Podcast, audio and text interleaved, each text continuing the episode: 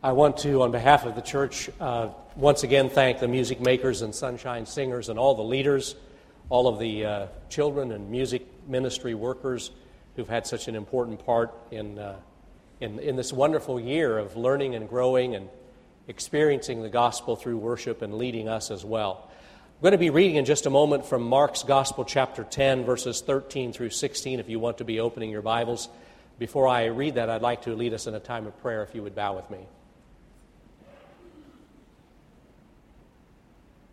We thank you, God, for the witness of these children as they lead us and speak to us and speak for you.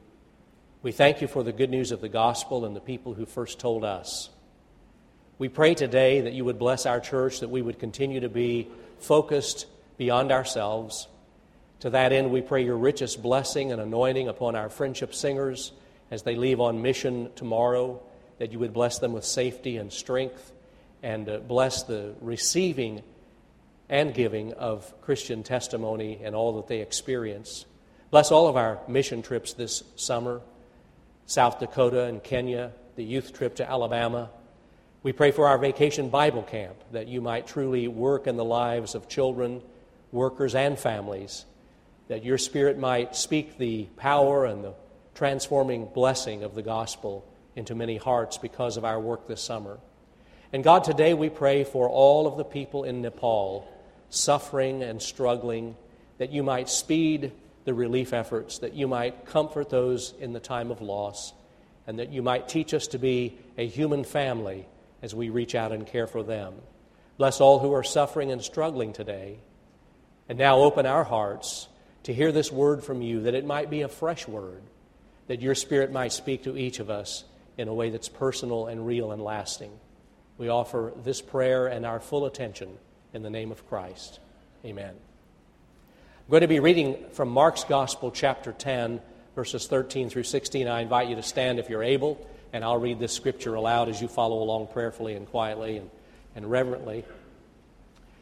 People were bringing little children to Jesus in order that he might touch them, and the disciples spoke sternly to them.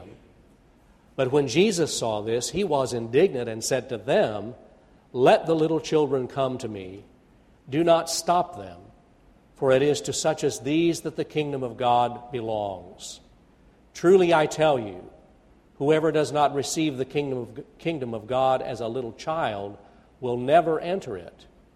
And he took them up in his arms, laid his hands on them, and blessed them. The gospel of Jesus Christ for us. You may be seated. Well, we're launching a sermon series this morning entitled Family Strong. You see it there. Uh, we are thinking together about what belonging looks like through the eyes of God. So we're not just talking about biological family, although certainly that, we're talking about what it means to be a part of a family in the spiritual sense and in, and in the connectedness that we experience as human beings. Uh, what better place to begin that sermon series than this wonderful story of Jesus blessing the children? I want you to notice that the very first thing that happens in this story is that people are bringing children to Jesus for him to bless them. Now, rabbis in Jesus' day uh, usually see, were seated to do the uh, teaching.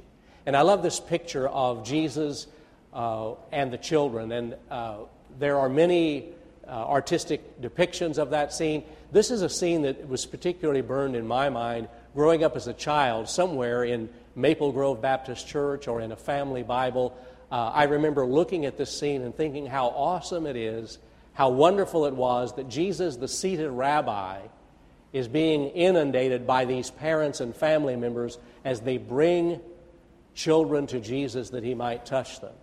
It's a powerful image that we're going to leave on the screen for a little bit for us to think about. Now, I want you to notice that the very next thing that happens in the story is that Jesus' followers, Jesus' disciples, thought it was their job to act as bodyguard, and they uh, began to be indignant, and they began to fuss at and scold the people for bringing these children to Jesus as if children were a bother and a nuisance. It's interesting to me that just like uh, we do, the disciples in Jesus' day ingested uh, the culture around them. They, they, they somehow absorbed culture's attitude toward people and toward others who were weak and vulnerable. And like we do, they ingested what culture had taught them about children because in Jesus' day, children didn't have rights. In Jesus' day, children were not considered significant. They were a bother. They were not valued. They were not considered uh, of importance and significance. In fact, about the time of Jesus' birth, historians now look back and date a document, a papyrus, about 1 BC from Alexandria, south of where Jesus was living in Egypt. But in the same time period of Jesus' lifetime, a document has been found in which a person wrote to his expectant wife at home, a wife expecting a baby, and he said, If it is a male, let it live. If it is a female, cast it out. That was the, that was the way children were considered in Jesus' day. Now, the next thing that happens in this story is rather interesting because it was Jesus' turn to be indignant. He was indignant at his followers, at his disciples. And he says very simply and very strongly when Jesus saw this, he said, Let the children come to me, do not stop them. Let the children come, do not block them. Now, it's difficult to show up in the, it doesn't show up in the English, but in the Greek text, it reads staccato like machine gun fire rapid. There's no connecting conjunction, there's no connecting word to, to make this sentence run smooth, uh, run in a smooth fashion. And so, what you're actually hearing is probably some irritation and some impatience in Jesus, who simply says, Let the children come, don't block them. Very abruptly, very crisply, because he felt passionately about that subject and about the children. See, Jesus was trying to tell the disciples, You've missed the whole point of the kingdom of God.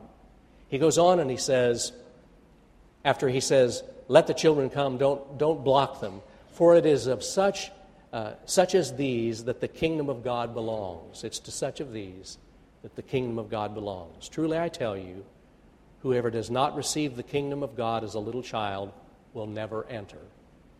It's that simple. When you start having adult thoughts and adult ways, you get proud. You get full of yourself. When you become an adult, you want to do it yourself. And that's our biggest problem pride. That's what keeps God from working in our lives. Jesus knew that children offer and have a, a trustful simplicity.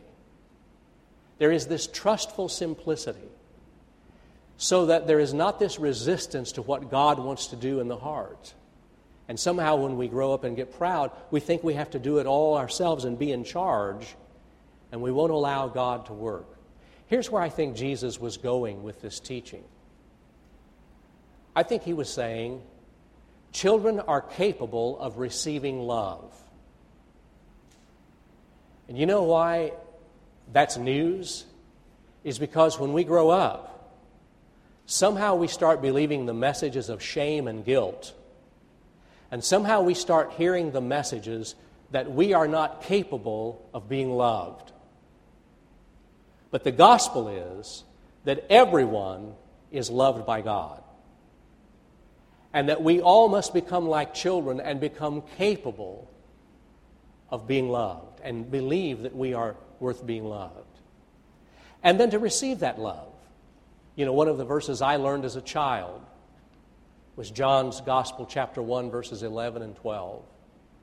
He came into his own, his own received him not, but to all who received him. Did you hear that childlike language? Doesn't say anything about earning, working hard to achieve it. But to all who received him, to them he gave the authority, the right to become the children of God. It's that simple. And of course, you know that what Jesus was doing here applied to everyone. That, that Jesus' attitude toward children is the same attitude he has to everyone vulnerable, everyone weak, everyone left out, everyone abused. So if you're here this morning and you feel left out, vulnerable, weak, abused, Jesus loves you. Jesus loves you. And he wants you to be in a relationship with him. But I haven't even mentioned the best part. See, as delicious as it is that Jesus stood up for the children and insisted that they come, as delicious as it is that Jesus put them on his lap and he touched them, that in itself was significant in Jewish thought. He touched them. Mark is the only gospel that mentions that Jesus also blessed them. Did you know that? It's the only gospel. And see, according to Scripture, the reason the families brought the children is that so Jesus might touch them, verse 13. I don't know if you know this about Jesus, but Jesus always does more than we ask.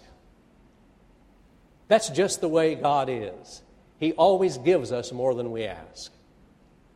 They asked that their children might be touched, and Jesus said, Oh, I can, I can do that and I can do more. Let me go one step further.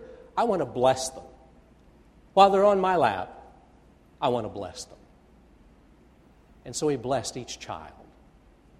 He wasn't in a hurry. A powerful image and a powerful story. And I want to ask you a question this morning. Are there ways that we are blocking children, hindering children?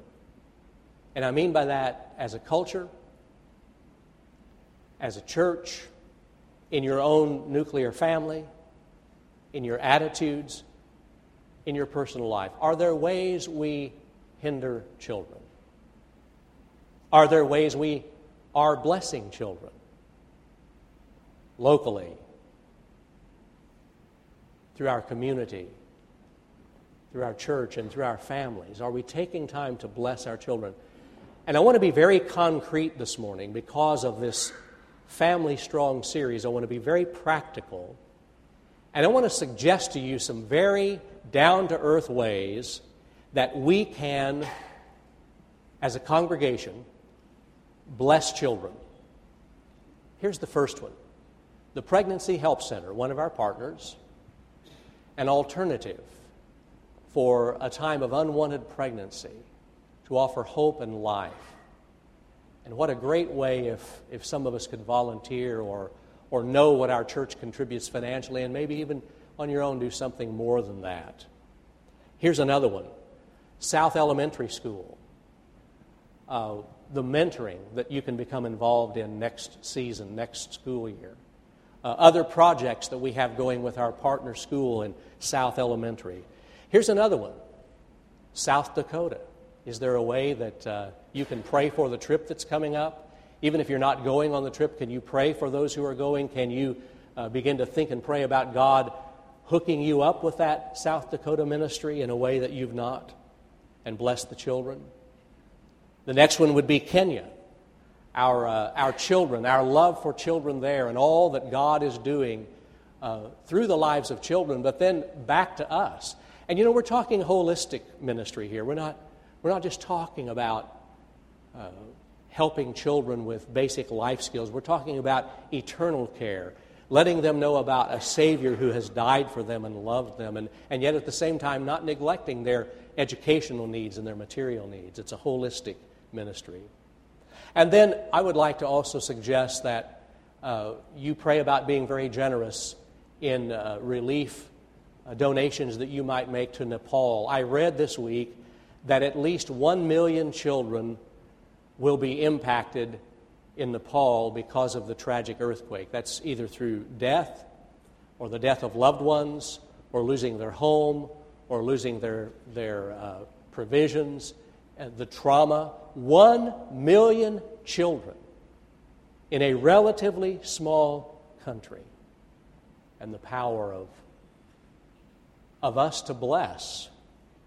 And there's one more. I want to show you this. Who can say no to that face? If our associate pastor of children and families asks us to help with childcare in extended worship, asks us to pray about uh, helping in Vacation Bible Camp or helping with uh, teaching and leading in children's Bible study or uh, choir or missions or some special project. To really pray about ways that our lives can be blessings to children in ways that multiply our ministry through First Baptist Church, God's ministry through First Baptist Church. I was thinking this week, as session winds down in the legislature just a, a little ways uh, west of us, um, what would happen if Jesus of Nazareth walked into the Capitol and sat down and children just started coming to him and started crawling up on his lap? Wonder how that would affect public policy in our state. Wonder how that would affect national policy if Jesus walked into the Capitol at Washington, D.C.